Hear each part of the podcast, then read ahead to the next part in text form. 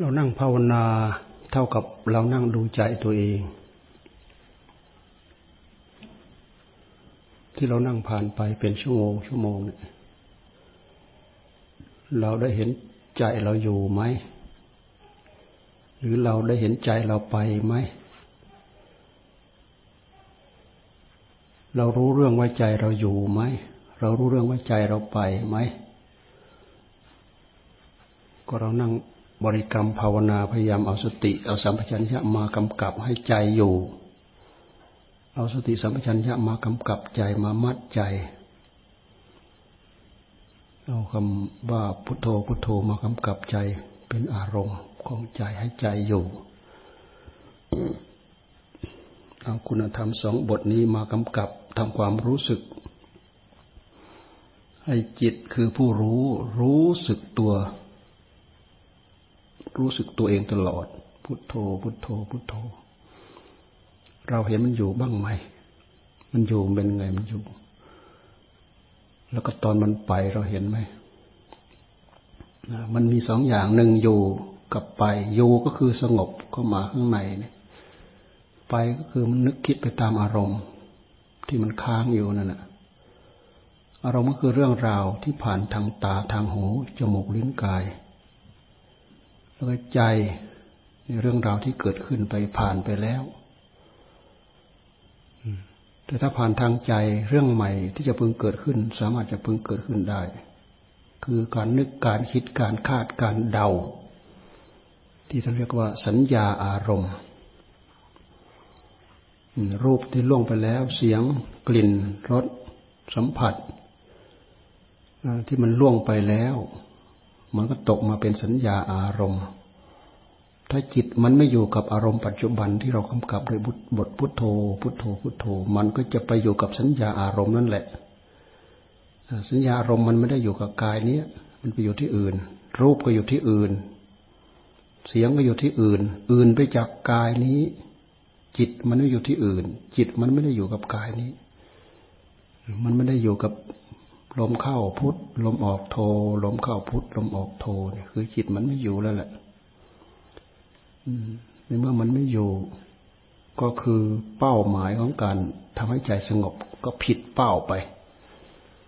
เมื่อผิดเป้าไปใจก็เลยไม่สงบ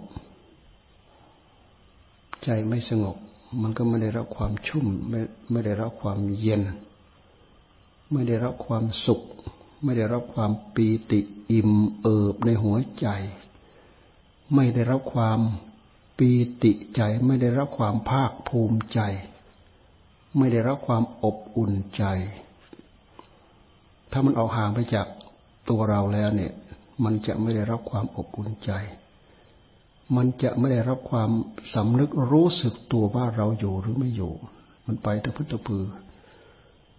สิ่งที่ชวนไป สิ่งที่ชักไป สิ่งที่ลากไป เป็นรูปไปหารูปก็ตามไปหาเสียงไปหากลิ่นไปหารสแท้จริงรูปเสียงกลิ่นรสเนี่ยเขาอยู่พอเขา เขาไม่ได้มายุ่งกวนอะไรกับเรา แต่มันมีสิ่งตัวที่ร้ายกาจที่มันสิงอยู่ในหัวใจของเราเนี่ยมันพาไป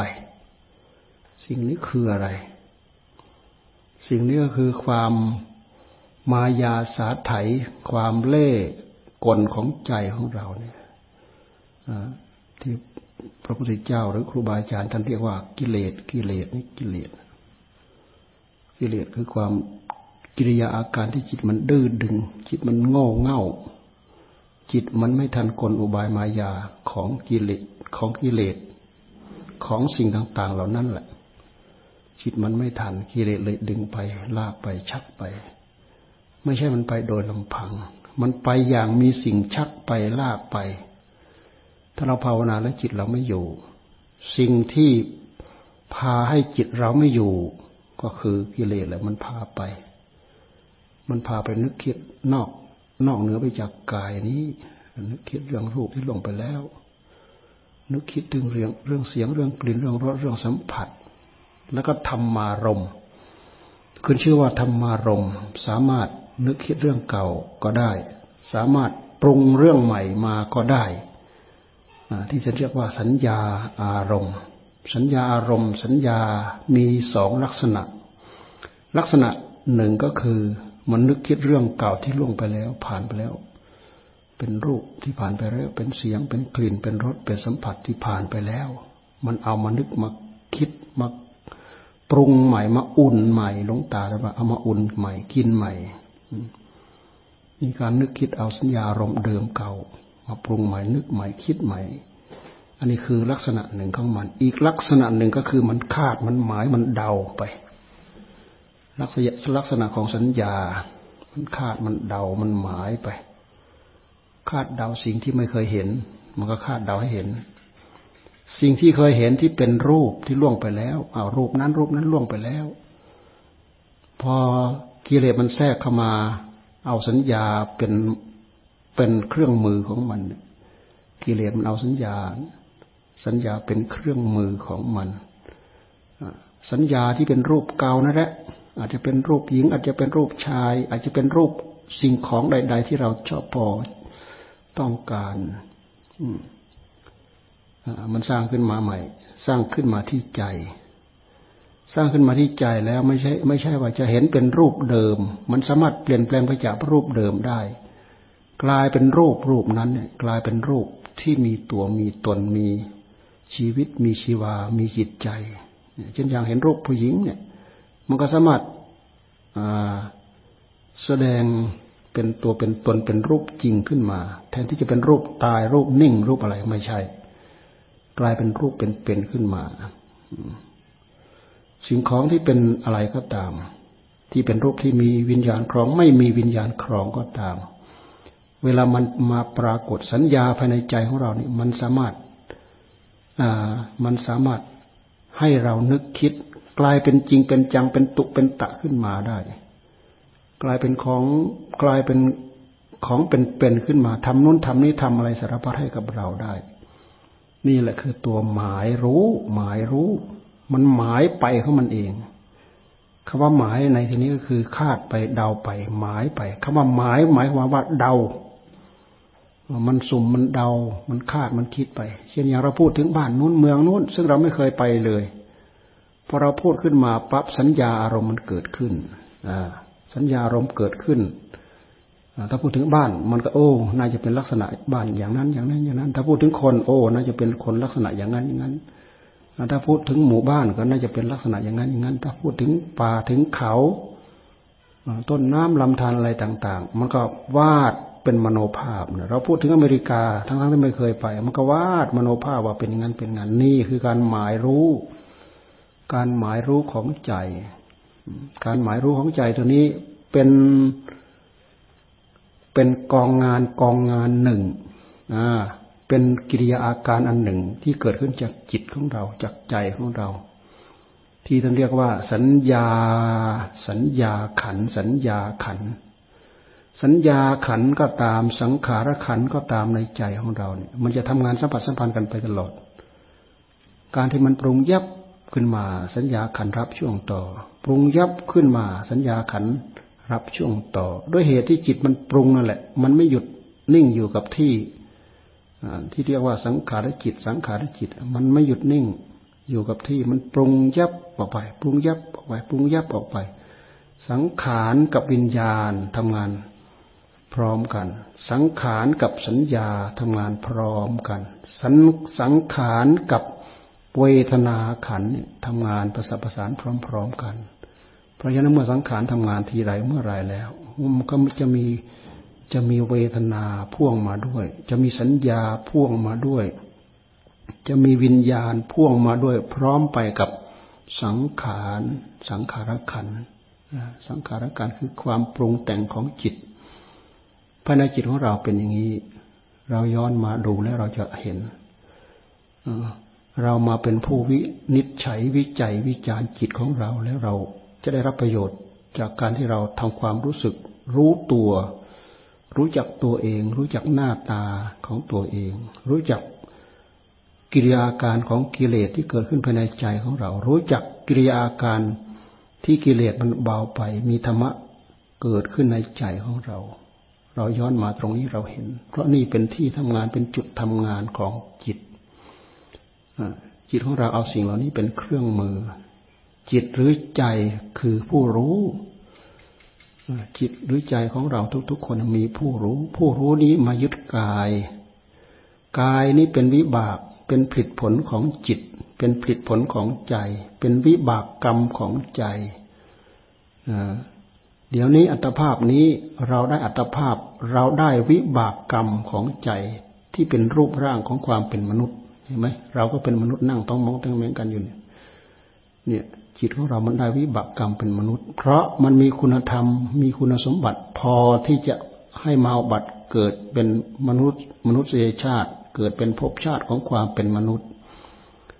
เราก็ได้อัตภาพความเป็นมนุษย์ การพัฒนาไปทางด้านจิตใจก็พัฒนาไปตามรูปแบบของความเป็นมนุษย์เนี่ยซึ่งเป็นภพภูมิที่อยู่ในถ้ำกลาง สามารถพัฒนาให้ดีที่สุดก็สามารถพัฒนาได้ สามารถพัฒนาให้เลวที่สุดก็สามารถพัฒนาได้ในภพชาติอัตภาพนี้เนี่ยเพราะฉะนั้นภพชาติของความเป็นมนุษย์จึงเป็นภพชาติที่ประเสริฐที่สุด การอุบัติเกิดขึ้นเป็นมนุษย์เนี่ยเป็นการเกิดขึ้นได้ยาก ถ้าเกิดอุบัติเกิดขึ้นมาแล้วก็ถือว่าประเสริฐที่สุด ไม่เป็นไม่เป็นคนที่มีกรรมหนัก เกิดมาแล้วตาบอดหูหนวกวิกลวิการทาง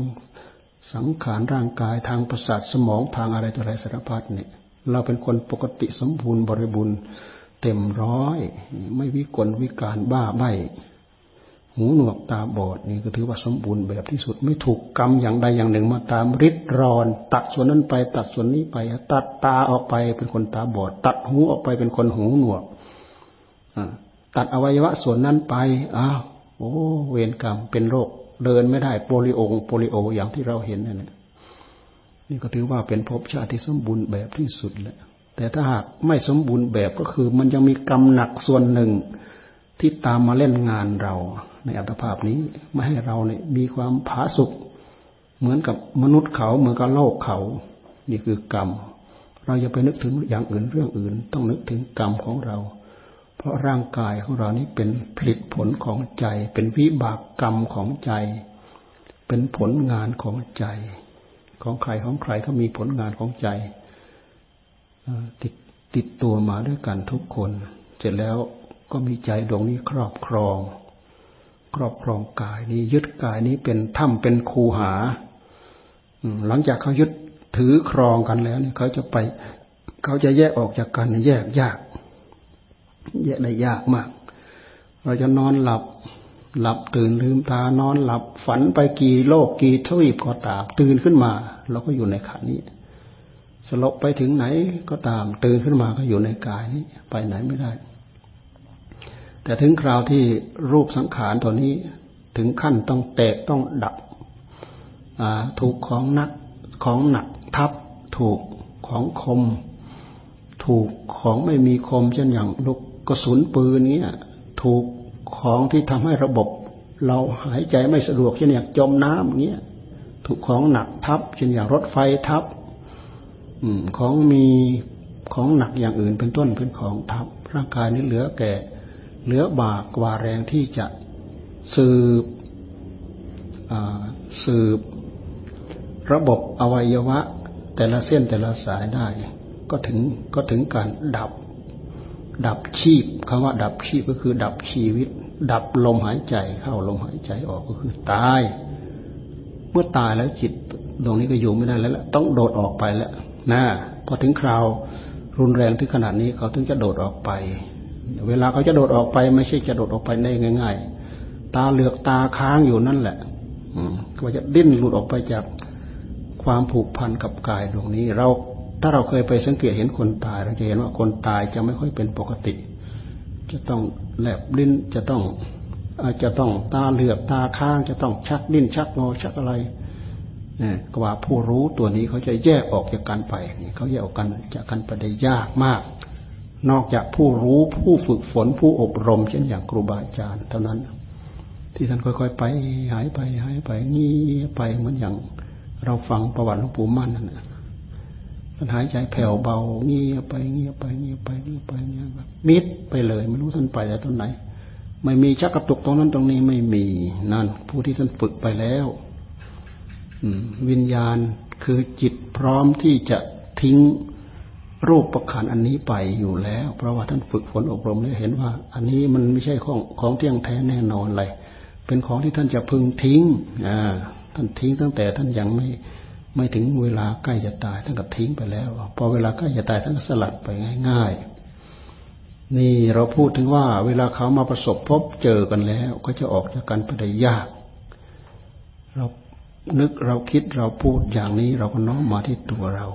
เรามาทำความรู้จักตัวของตัวเราทำความรู้จักกายของเราทำความรู้จักใจของเรา เพราะฉะนั้นถ้าหากเรามาทำความรู้จักเรามา ภาวนาเรามาบริกรรม เรามาบริกรรมเพื่อทำความรู้จักกับจิตของเรา จิตของเราถ้ามันอยู่กับเนื้อกับตัว มันจะตื่น มันจะโร่มันจะรู้อะไรต่ออะไรชัดรู้ลมหายใจเข้าก็ชัด รู้ลมหายใจออกก็ชัดดำริคำว่าพุทโธก็เป็นอิสระ ไม่ใช่ดำริแบบบินบินแบบครึ่งครึ่งกลางกลางถูกความรู้สึกที่ชัดเจน แย่งออกไปเป็นเรื่องอื่น ไปนึกถึงสัญญาอารมณ์นั้น นึกถึงสัญญาอารมณ์นี้ชัดเจนขึ้นมานี่คือนี่คือเราภาวนาให้ใจสงบ แท้จริงที่ใจไม่สงบ ใจก็ถูกกิเลสดึงไปลากไปชักไป แต่ถ้าหากใจมันสงบจากกิเลสคือกิเลสไม่มายุแย่ก่อกวนจิตจิตของเราก็จะสงบ สงบอยู่กับอารมณ์ สงบอยู่กับอารมณ์ที่เรียกว่าพุทโธ พุทโธ พุทโธ พุทโธพุทโธ พอเวลามันอยู่แล้วมันอิ่ม มันมีความสุข มันมีความเบากายเบาใจ อันนี้คือบุญที่เกิดขึ้นทันตาที่เราภาวนาเนี่ย การภาวนานี่คือการหาบุญ พร้อมที่จะเกิดขึ้นทันตาเราเนี่ยแหละจิตได้รับความสงบได้รับความสงบ การที่จะได้รับความสงบด้วยเหตุบังเอิญด้วยอย่างใดอย่างหนึ่งก็มันมันไม่มีนอกจากเราตั้งจิตตั้งใจตั้งใจฝึก ฝึกตั้งใจฝืน ตั้งใจชักมาตั้งใจดึงมา ตั้งใจลากมา ตั้งใจอด ตั้งใจงด ตั้งใจเว้น ไม่นึกไม่คิดไม่ปรุงปรุงในเรื่องเดียวพุทโธพุทโธพุทโธพุทโธ พยายามทำความอุตสาห์พยายามทำความเพียรคำว่าความเพียรก็เหมือนกับว่าเราจ้องตาดูแบบไม่กระพริบตาเนี่ยคำว่าความเพียรนนะ อาศัยสติเป็นเครื่องมือ อาศัยสัมปชัญญะรู้ตัว เป็นเครื่องมือกำกับเป็นเครื่องมือดูแล แล้วก็อาศัยสติคือระลึกดูใจของเราระลึกพิจารณาใจของเราเหมือนกับไม่กระพริบตา จ้องดูเหมือนไม่กระพริบตา ต่อเนื่องกันพืชนั่นแหละ ที่ท่านเรียกว่าความเพียรความเพียรคือการทำงานการดูงานแบบต่อเนื่อง ไม่ปล่อยให้คลาดไปจาก สายตา หรือไม่ปล่อยคลาดไปจากความรู้สึกว่าพุทโธ พุทโธ พุทโธ พุทโธเนี่ยเราทำอยู่อย่างนี้จนจนชิน ถ้าเราไม่ทำมันจะไม่ชิน เราทำจนชินทำจนชินแล้วจิตมันก็จะอยู่ วันนี้เรามาทำเราก็ดึงก็เยอะกันอถึงเวลาเราทำอีกเราก็ขยเยอะกันทำอีกก็ขยเยอะขยเยอะไปขยเยอะมา ดึงกันไปดึงกันมาลากกันไปลากกันมา เราก็ได้ชนะมันบ้าง นะที่แรกก็ชนะบ้าง คือจิต พอได้รับความสงบบ้าง พอต่อต่อไปก็ชนะมากเข้ามากเข้ามากเข้า เนื่องจากว่ามันเป็นงานที่เราจะเราทำแต่ต้องทำอย่างสนอกสนใจทำอย่างต่อเนื่อง ถ้าหากเราทำไม่ต่อเนื่อง กิเลสมันก็พานึกพาไปนึกไปคิดอย่างอื่น นึกคิดมากปรุงมาก ไปเท่าไหร่มันก็ตกเป็นวิบากกรรมฝ่ายมัน ฝ่ายกิเลส เรามานึกมาคิดทั้งฝ่ายทำให้มากๆ นึกคิดปรุงไปมากเท่าไรจิตก็เริ่มสงบ ตกกลายเป็นวิบากกรรมของธรรมเป็นการทำให้จิตของเราเนี่ยอ่อนเข้ามาน้อมเข้ามาง่ายเข้ามาไม่ดื้อไม่ดึง ไม่ต้องขยเยอกัน ไม่ต้องจักกัน สงบอยู่กับอารมณ์อันเดียวเนี่ยท่านให้ภาวนาให้ใจสงบ ถ้าใจสงบ เราก็จะได้รู้จากว่า ร่างกายของเราเป็นอันหนึ่ง จิตของเราเป็นอันหนึ่ง ร่างกายของเรากับจิตของเรามาประสานประสานกันหรือหมดความรู้สึกกับกายก็มีความรู้สึกอยู่กับผู้รู้สว่างโรอยู่ ไม่ใช่จมมิดหายเงียบไปแบบไม่มีความรู้สึกตัว ไม่มีสติกำกับ ไม่มีสัมปชัญญะกำกับแบบนั้นท่านว่าเป็นสมาธิผิด เป็นสมาธิ ที่เป็นมิจฉาสมาธิ ถ้าเป็นสมาธิที่เกิดขึ้นจากการที่เราดึงมาจนอยู่ จนจิตของเราได้รับความสงบเป็นสมาธิ มันก็จะเป็นความตั้งมั่นของจิตความแนบแน่นความมั่นคงของจิต จิตได้รับความสงบ ยิ้มเอิบเบิกบาน สงบมากสงบน้อยก็แล้วแต่ แล้วแต่ใครจะฝึกฝนอบรมได้ แต่เวลาจิต ถอยออกมาถอนออกมาจากความสงบหลงตาท่านไหนพิจารณา พิจารณาดูร่างกายนี่แหละเพื่อทำลายความหลงกายนี้ เรายึดกายก็เพราะว่าเราหลงกาย เราหลงกาย เพราะว่าเราไม่รู้ความเป็นจริงของกาย เราไม่รู้ความเป็นจริงของกาย เพราะเราไม่เคยมาพิจารณาย้อนดูความเป็นไปของกายว่ามีอะไรเป็นยังไงเพราะฉะนั้นท่านจึงให้เอาจิตที่สงบไม่หิวอารมณ์นี่แหละ เอามาพิจารณา มาดูคลี่คลายอัตภาพร่างกายคลี่คลี่คลายอัตภาพร่างกายเพื่อทำลายความหลง หลงกายก็ยึดกายหลงจิตก็ยึดจิต หลงกายก็ยึดกาย หลงหลงสิ่งที่เป็นภายในก็ยึดก็ยึดสิ่งที่เป็นภายในยงหลงสิ่งที่อยู่นอกกายก็ยึดสิ่งนอกกาย ด้วยเหตุที่เราลุ่มหลงนี่แหละ จึงเป็นเหตุให้เรายึด การยึดก็คือยึดตามสัญญาอารมณ์ยึดตามการลักษณะของการยึดก็คืออุปาทานมันถูกตัณหากระซิบกระซาบพาให้เรายึดนะตัณหา ตัณหาเป็นปัจจัยแห่งอุปาทาน เวทนาเป็นปัจจัยแห่งตัณหา ตัณหาเป็นปัจจัยแห่งอุปาทาน อุปาทานคือการยึดการถือ อุปาทานเป็นปัจจัยแห่งภพ ควรจะไปอยู่ในสถานะใดนี่ถ้าเรียกว่าพภพบการที่จิตไปอยู่ตามสถานะแห่งตนแห่งตนท่านก็เรียกว่าพบ การที่จิตจะไปอบัติที่นู่นที่นี่ ตามผลงานที่จิตยึดจิตถือนี่ท่านก็เรียกว่าพบ เพราะฉะนั้นอุปาทานเลยเป็นปัจจัยให้เกิดพบพบคำว่าพบก็คือ จิตมันเปลี่ยนสถานะของมัน อ่า ไปยึดนู่นไปยึดนี้ไปยึดยึดที่ไหนมันก็ไปอยู่ที่นั่น ยึดที่ไหนมันก็ไปอยู่ที่นั่นแต่ถ้าหากยึดในขณะที่เราดับที่ใบชนไปจิตมันเคยยึดอะไรยังไง มันก็จะไปเกิดในภพในภูมิที่มันยึดนั่นแหละเพราะฉะนั้นท่านจึงว่าอุปาทานเป็นเหตุให้เกิดภพภพเป็นเหตุให้เกิดชาติ เมื่อเรามีที่เกิดเราเราก็จะต้องไปเกิดในที่ที่เรามีเกิดนั่นแหละเพราะ เหตุแห่งตัณหาปาฐานจึงเป็นไปตามนั้น เกิดพบใดชาติใด ก็ต้องมีแก่มีเจ็บมีตาย